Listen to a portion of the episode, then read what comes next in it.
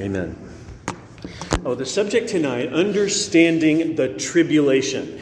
Uh, even when I uh, announced this some weeks back, uh, calling something the tribulation brings to mind various uh, very popular and common views where you might have thought, well, seven year tribulation, this is what often the word tribulation is connected to with regard to end times matters.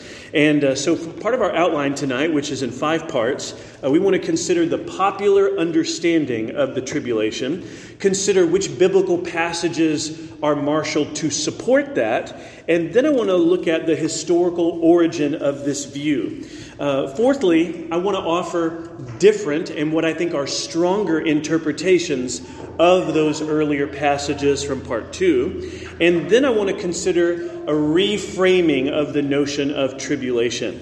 And so, to begin with the popular understanding of the tribulation, I have in blue and black uh, the, the typical and classical outline for how uh, we, we uh, find this view of rapture and seven year tribulation and millennium outline. Okay, so looking at this, um, what, we're, what we're noticing on this chart, and uh, there are all sorts of charts that can get much more detailed than this one, but I'm hoping that this will give us the, the flyover, okay, the flyover of, uh, of the layout.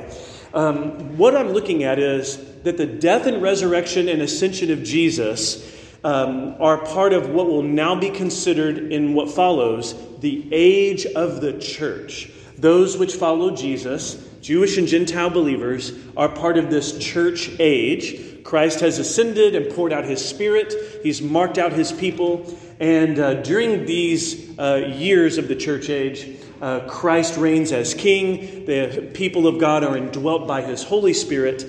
Uh, how long is the church age? Well, in this particular view about the future, that number is unknown. Uh, we would still be considered in the church age, and it's been going on since the first century with the work of Christ by his Holy Spirit. But at some point, what this uh, timeline would, would uh, hold out is that the church of Jesus Christ, living in this age on earth, will be removed in a sudden catching away of our very selves, our soul and body, removed in an event called the rapture. In a previous um, discussion about this, uh, as you may remember some weeks back, I discussed the origin of this view. And what I tried to demonstrate historically is that the uh, idea of a catching away of the Church of Jesus Christ cannot be something taught earlier than the 1800s. So, in, in uh, the big scheme of church history, the idea of a secret taking away of the church is not something you fi- find in creeds and confessions in church history, but rather is something quite new in, uh, in, in, the perspective of uh, Christian doctrinal development. Uh, so, the rapture of the church, and uh, followed immediately by a seven year tribulation. I probably referenced the idea of a seven year tribulation last time, but uh, we want to be mindful of how much we're taking in at one given point. I'm not trying to do everything all in one sitting together on a Wednesday night. So tonight, rather than dealing with the rapture in focus, I want to deal with what the teaching of this timeline says the rapture brings about. And it's this idea of a seven year tribulation. And so the secret taking away of the church would be followed by a seven year tribulation. And my question tonight is Is that true? Is, is a seven year tribulation what the Bible teaches? That would be followed by the second coming of Christ that brings an end to the seven year tribulation. So, in this layout of the future, the seven year tribulation culminates in the second coming. Uh, the second coming of Christ would then be followed by an earthly reign from Jerusalem called the thousand year or millennial reign of Christ. I'm not talking about the millennium at all tonight. We'll do that on a different Wednesday night. Uh, but tonight, just focusing on this, uh, this middle piece here a seven year tribulation. This is the popular understanding. Uh, in this view of a seven year tribulation, the rapture is what inaugurates it, and the second coming of Christ is what completes it. But the church of Jesus Christ, in this layout of the future, is not part of the seven year tribulation. The, the, teaching would be that the church is raptured before this tribulation. You might hear this sometimes phrased the pre tribulational rapture. Okay, if you've, if you've heard that full phrase before, that means the rapture would be pre or before the tribulation. So, this scheme of uh, the future is arguing for a pre tribulational rapture, and that seven year tribulation the church does not experience. Um, during the tribulation, it is said that the judgments of the seals, trumpets, and bowls of Revelation would be poured out upon those dwelling on earth. And that would be Revelation chapter 6 through 16. And so, in this scheme of the future, the seven year tribulation uh, would encompass Revelation 6 to 16, a series of judgments, seals, trumpets, and bowls.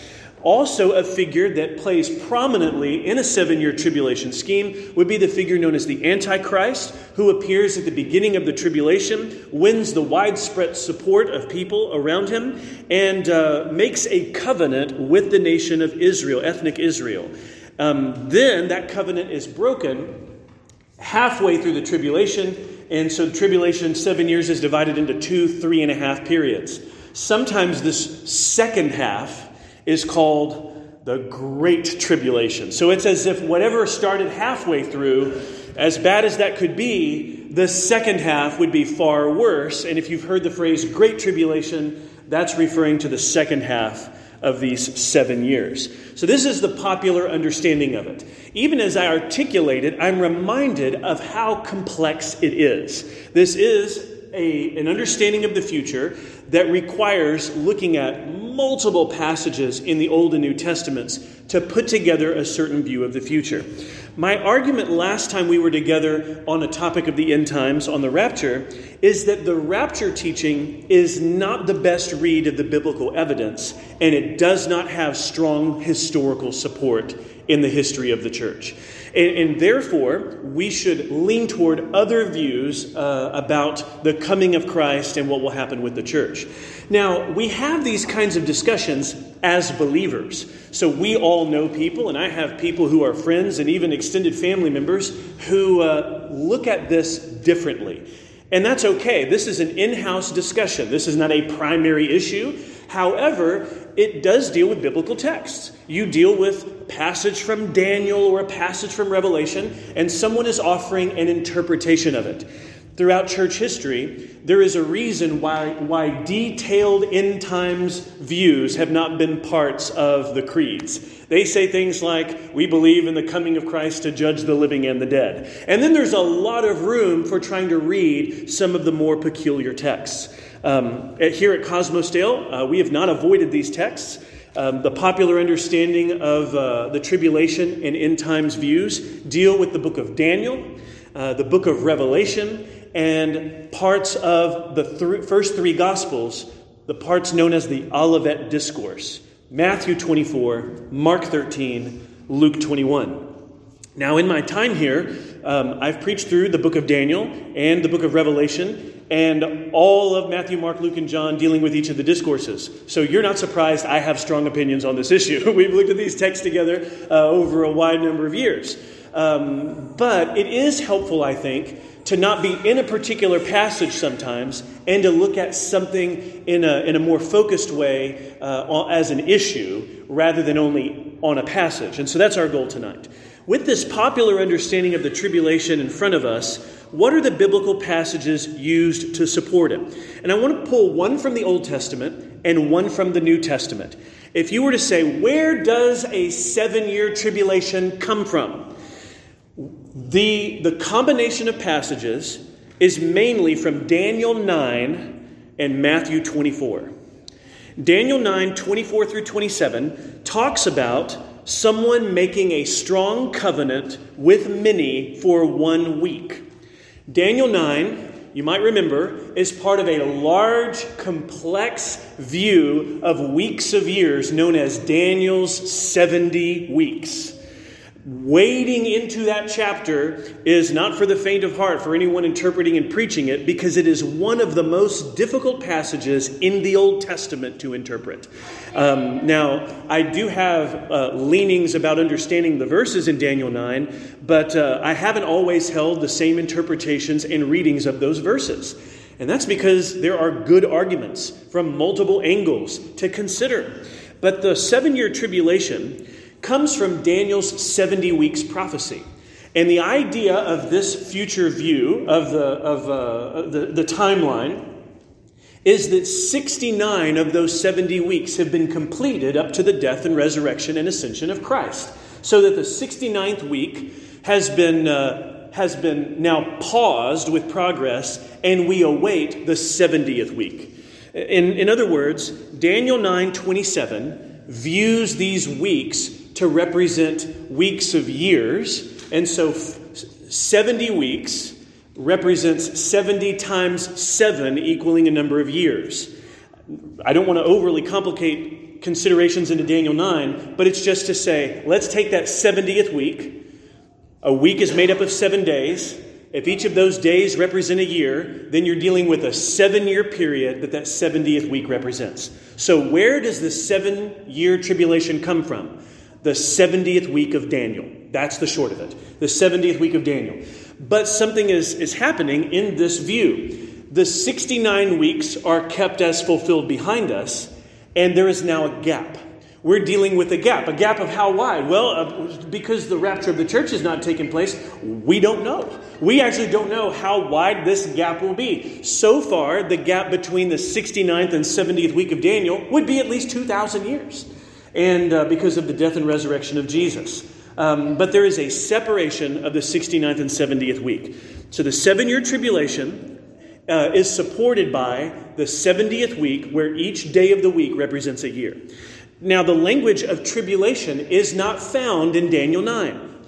So, if you're looking for one verse that talks about a seven year tribulation, here's the news I have for you there isn't one. Not in the whole Bible where you find, will you find any reference to a seven year tribulation. You can search from Genesis to the maps, or unless your maps are at the beginning, from the maps to Revelation, and you will not find any reference in any verse to a seven year tribulation. Arriving at the teaching of a seven year tribulation occurs by pulling from multiple places and building this teaching. And borrowing from the 70th week of Daniel, that's one place. And then in Matthew 24. In Matthew 24, where the Olivet Discourse is unfolding, Jesus is saying in Matthew 24 21, For then there will be great tribulation, such as has not been from the beginning of the world until now, no, and never will be. And this view of the future believes that that great tribulation has not been fulfilled in our past, but is future and is tied to the 70th week of Daniel. So the 70th week seven years, is tied to a great tribulation and viewed then in one big phrase the seven year tribulation. And sometimes that second three and a half years, the emphasis of egregious suffering, the, the greatness of the great tribulation unfolding then. Uh, so, those are the biblical passages borrowed from the Old and New Testaments to build a teaching about the Great Tribulation. Daniel 9 27, Matthew 24 21. Now, then we must ask the question how early was this taught in church history? We must ask is this a deeply embedded view that you can show taught throughout the centuries of the church? And the answer is it is not a deeply embedded view taught throughout the history of the church. Like the rapture teaching, a seven year tribulation tied to the rapture does not appear in church history before the work of John Nelson Darby in the 1800s. It is not an old view. There is no confession in church history that teaches it. There is no creed in church history that proclaims it. This is a view that originates recently. And I say recently because of the scheme of church history, the perspective as a whole. That means the historical origin of this view um, is tied to the origin of the rapture. Um, I tried to show you historically, when we were looking at understanding the rapture origin together, that uh, John Nelson Darby believed there would be a secret taking away of the church, and that the 70th week of Daniel referred to what happened right after that rapture. A terrible time of suffering that the church would not have to endure. Um, now, that's the historical origin of the view, and you cannot find it taught with a rapture and seven year tribulation prior to the 1800s. That doesn't mean it can't be true. Somebody might push back and say, well, maybe someone hasn't simply discerned that and rightly understood it.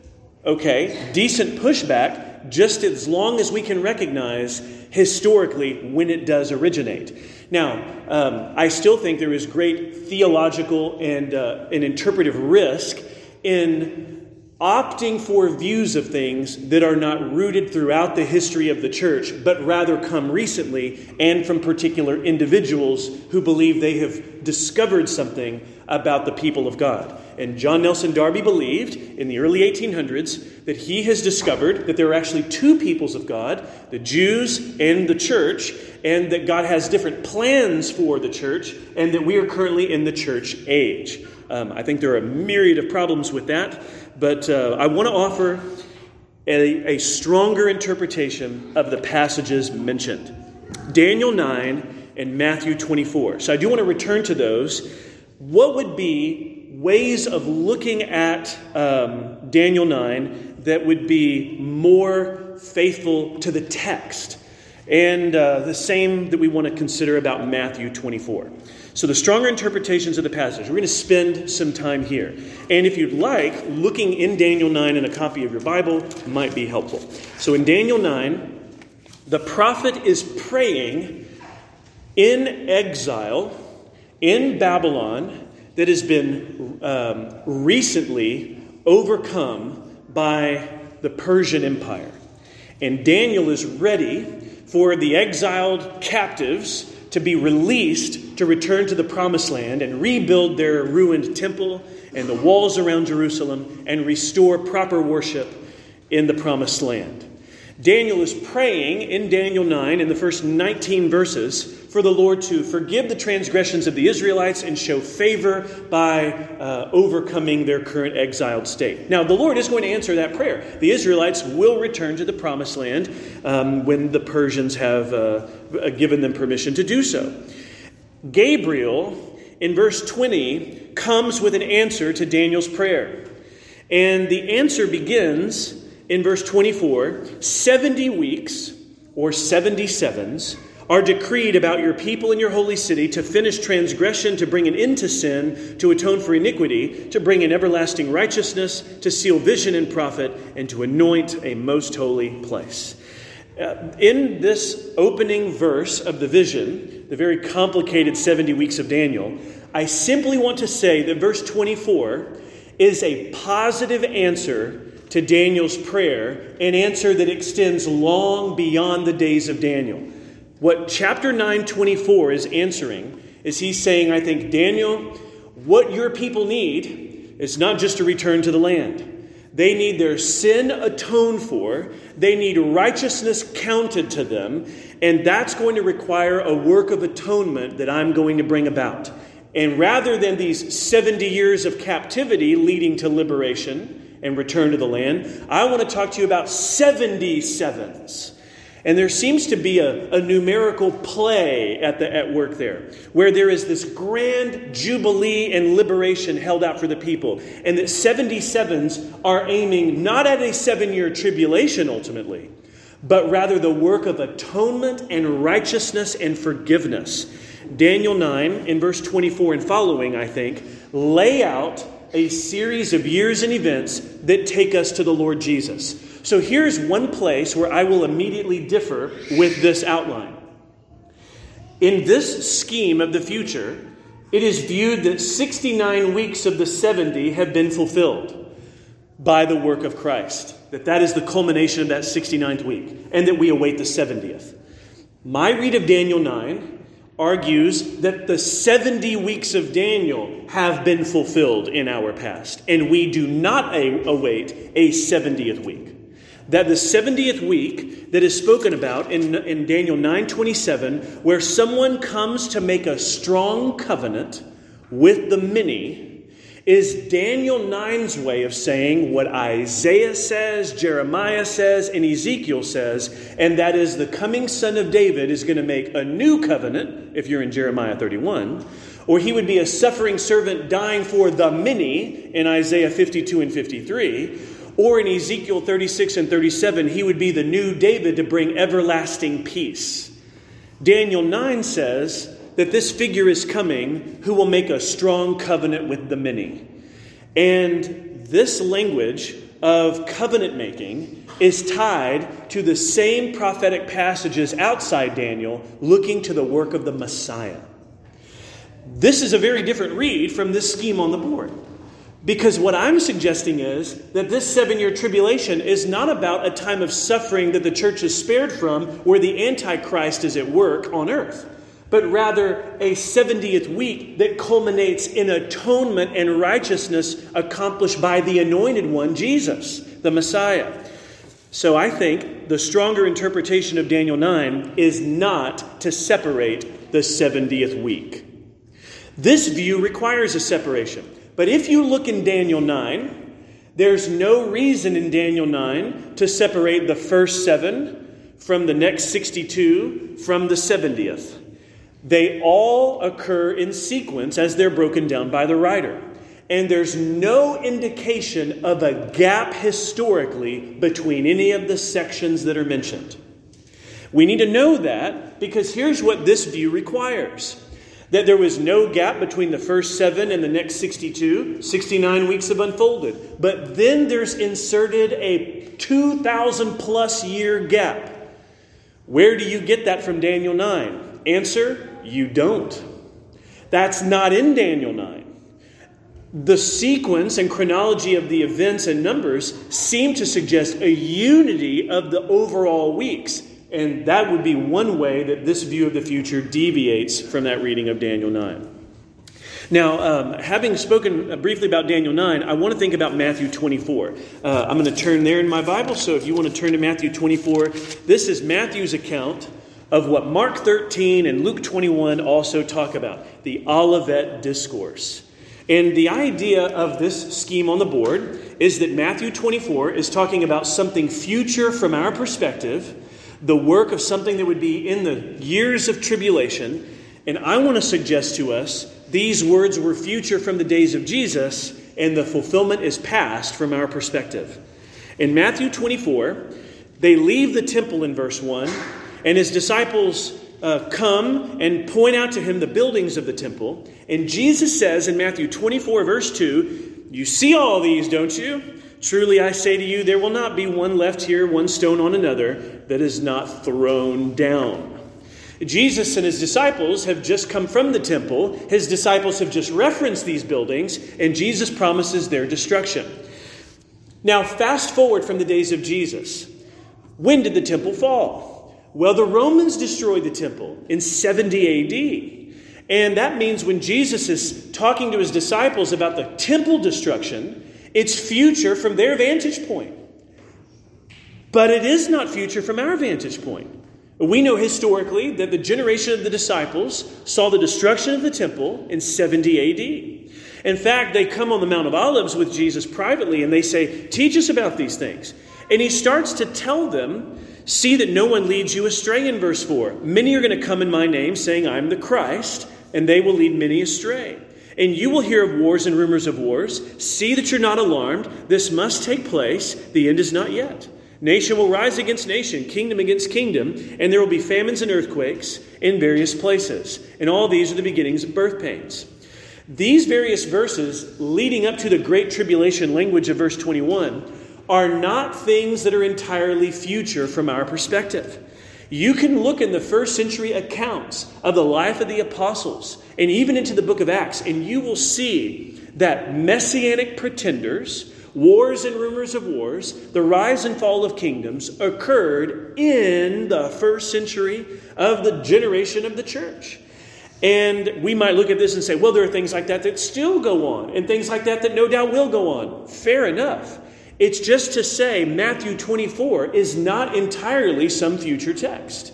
It instead is something teaching what was already happening in the days of Jesus' disciples. In fact, in verse 9, they will deliver you up to tribulation and put you to death. You will be hated by all nations for my name's sake. Many will fall away. So he starts talking about people being delivered over and put to death. He's telling his disciples, okay, first century hearers of those, of those words on the Mount of Olives, he's saying they're going to put some of you to death. Which means they, in their first century context, are expecting a fulfillment of these words.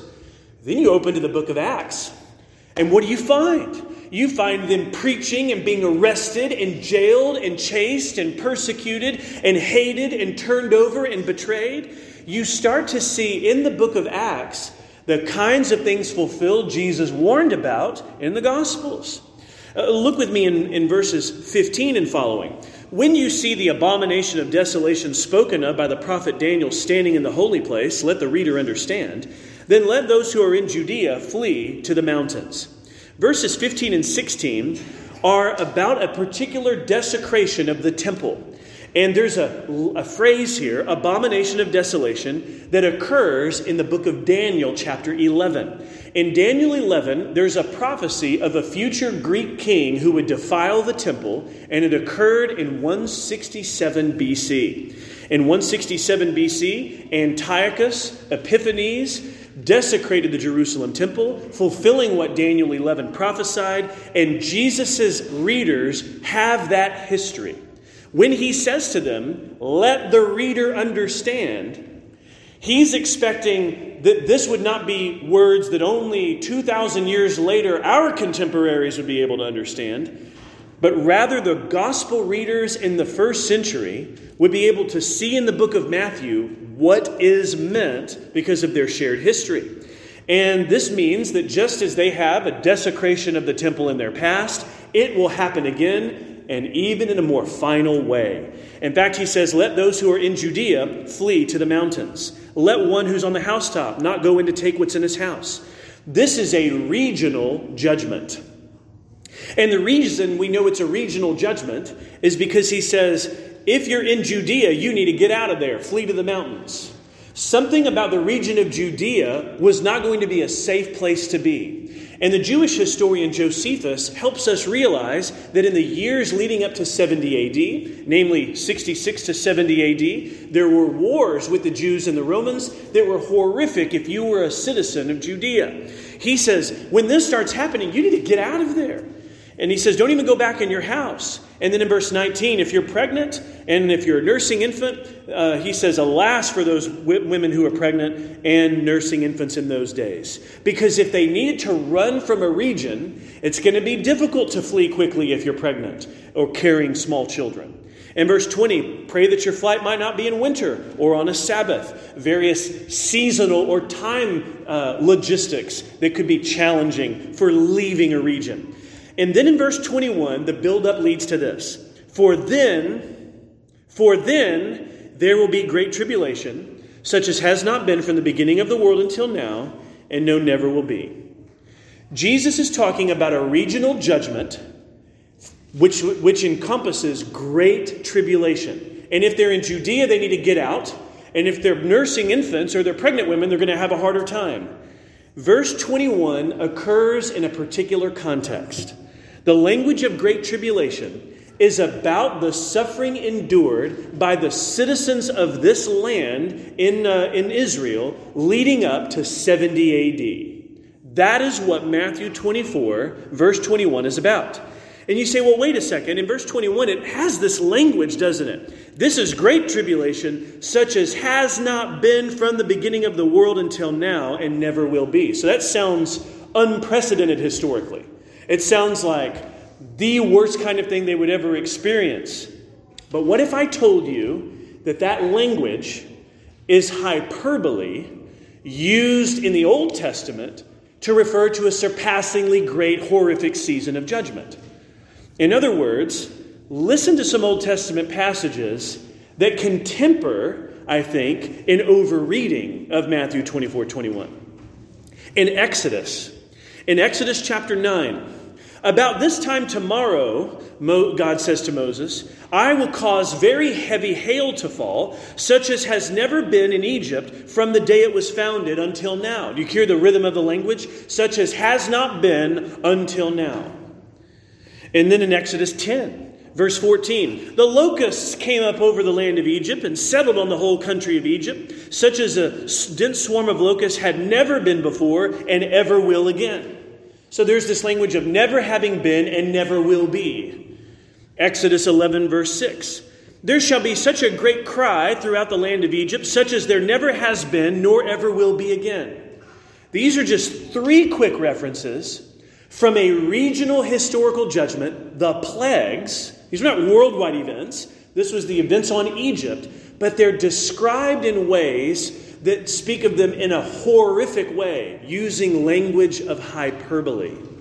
In Joel, the prophet Joel says in chapter 2, verse 2, that an army would come like has never been, nor will be again after them in the years of all generations. In Ezekiel chapter 5, verse 9, God says, Because of your abominations, I will do with you what I've never yet done, and the like of which I will never do again. You, you hear that, that rhythm? Never has it been this way, never will it be again. This language occurs regarding Old Testament historical judgments that have nothing to do with the end of all things. These are ways of talking that are prophetic. And the prophets use language of intensification for the imagination to paint the horrific picture on the horizon. So, what is Jesus doing in the Olivet Discourse? Jesus is talking about the future like a prophet. He is prophesying an event that's taking place using Old Testament language that in Matthew 24 21, the destruction of Jerusalem can be described like this that it is what never has been and never will be. That's the way the Old Testament talks about multiple historical local judgments. Consider Daniel in Daniel 9:12. For under the whole heaven there has not been done anything like what's been done against Jerusalem. Daniel's reflecting on their exile to Babylon.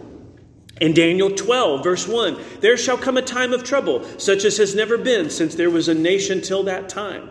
Over and over again, I'm simply wanting to highlight Matthew 24 21 is not unique language.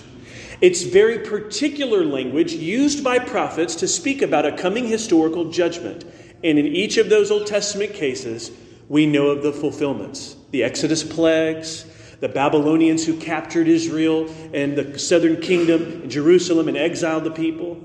All of those things that, these, that this very um, uh, strong and, and hyperbolic language speak about. All right, so what I mean is Daniel 9, these 70 weeks, are fulfilled in the atoning work of Christ who brought jubilee and liberation for sinners. And the 70th week should not be detached with a 2,000 year gap plus awaiting a seven year tribulation. And then Matthew 24 21, which talks about a great tribulation, that's not something the church in Matthew 24 was spared from. They lived through the years of 66 to 70 AD with the wars between the Jews and the Romans. So, how should we consider this tribulation as a teaching? I want to rethink it in terms of rethinking the popular notion of it. I've tried to challenge the, the, uh, the teaching about a rapture from multiple texts. And last time we were together on an end times issue, I offered different and what I hope were stronger, persuasive understandings of what are sometimes teaching or passages used to support a rapture. And when we rethink the tribulation, how should we understand it? First of all, we should not understand the notion of tribulation as a seven year period. There is no verse that clearly teaches that. And I've tried to show that the verses marshaled together to teach that have, I think, more compelling ways of being read. So we should not understand it as a seven year period. We should not connect it to a period uh, following a rapture and then followed into this great tribulation. Instead, we should expect to go through suffering and tribulation and persecution as Christians. And I'm not saying that's a comfortable notion, a desirable notion, but historically, we see that the people of God have continued to go through periods of persecution and suffering, and that this is exactly what's been predicted by the New Testament. In 1 Peter chapter 4 verse 12, Peter says, "Beloved, do not be surprised at the fiery trial when it comes upon you to test you, as though something strange were happening to you. We could conclude from that that Peter says in the first century, you know what's not strange for believers to experience? Tribulation. Suffering and hardship in this world that has the seed of the serpent turning against God and his people. In Revelation 2, verse 22, One of the seven churches are addressed by this letter. And in Revelation uh, 2, verse 22, Jesus says, Behold, I will throw her Jezebel onto a sickbed, and those who commit adultery with her, I will throw them into great tribulation until they repent of her works. There were various churches, right, that Jesus says, I have something against you and the teaching of Jezebel, teaching that associated with idolatry and immorality, apparently there were people in Asia Minor that were starting to link up with and sync up with this disastrous spiritual disease. And Jesus says, I will throw these professing Christians into tribulation. In chapter 714 of Revelation, there are martyrs who come out of the great tribulation. These are the ones coming out of the great tribulation, Revelation 7:14 says. And they've washed their robes and made them white. The language of coming out of the great tribulation is very important to follow. The original language bears this out. Coming out of means to go through and emerge vindicated. It does not mean to be spared from the great tribulation. Revelation 7:14 is about martyrs who have gone through and have come out of great tribulation, and they are those referenced in Revelation chapter 7. Why should we not be surprised at this? Because Jesus says in John 15, 18, If the world hates you, know that it has hated me before it hated you. In John 15, 20, If they persecuted me, they will also persecute you. In John 16, 33, in the world you will have tribulation, he says, but take heart, I have overcome the world. Paul teaches in Acts 14 22, through many tribulations we must enter the kingdom of God. And so Peter is right, isn't he? Don't be surprised when a fiery trial comes upon us to test us, as though something strange were happening. Think about the book of Hebrews, written to those who are suffering and have the cloud of witnesses that walked by faith, and who in Hebrews 12, the readers now, are told to consider Jesus, who for the joy set before him endured the cross. And so they are to look at their Christian lives as not something that's going to lead to an escape from suffering. And when I hear this particular vision of the future taught, it is sometimes taught with a slant, a, a, kind of view toward Christian living, where, listen, Christians, the Lord is going to spare us from tribulation and suffering. Our future is that this seven years will not be what we go through. But I've challenged the, the scriptures used to support this, and I've tried to show that it doesn't have great historical backing at all. Instead, what is clear in the scriptures, in the words of Jesus and his apostles, is that in the New Testament, the church of Jesus Christ should expect opposition, hostility, revilement, persecution, and even periods where they face martyrdom. The Apostle Paul asks the right question Who shall separate us from the love of Christ? Shall tribulation? or distress or persecution or famine or nakedness or danger or sword? Notice what the question must imply. The question must imply that an experience that church churches throughout history will be able to say we have gone through include things like distress and famine and nakedness and danger and tribulation and sword.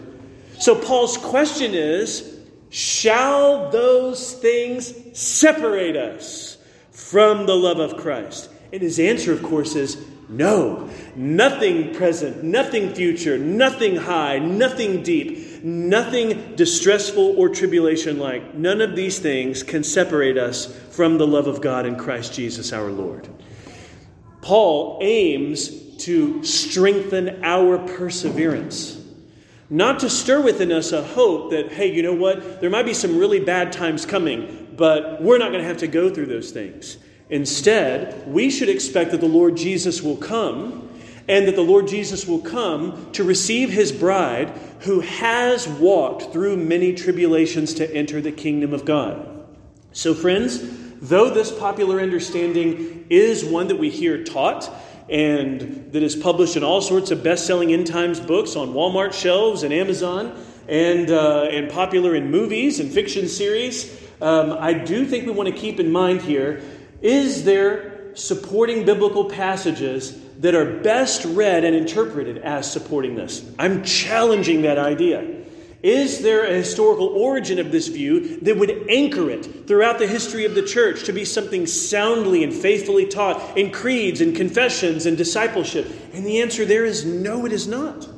But rather rooted in the 1800s with a man, along with others, named John Nelson Darby. There are better interpretations of these passages, and instead we should think of tribulation as something God will not spare us from but will preserve us faithfully through all the way. All the way. That through many dangers, toils, and snares I have already come. And God's grace has brought me safe thus far, and His grace will lead me home. We sing this because we know that the Bible teaches we are not those promised ease and a future spared from great distress and persecution. We are rather those who will experience nothing that shall ever separate us from the covenant faithfulness of the Lord Jesus, and we will be raised unto everlasting glory.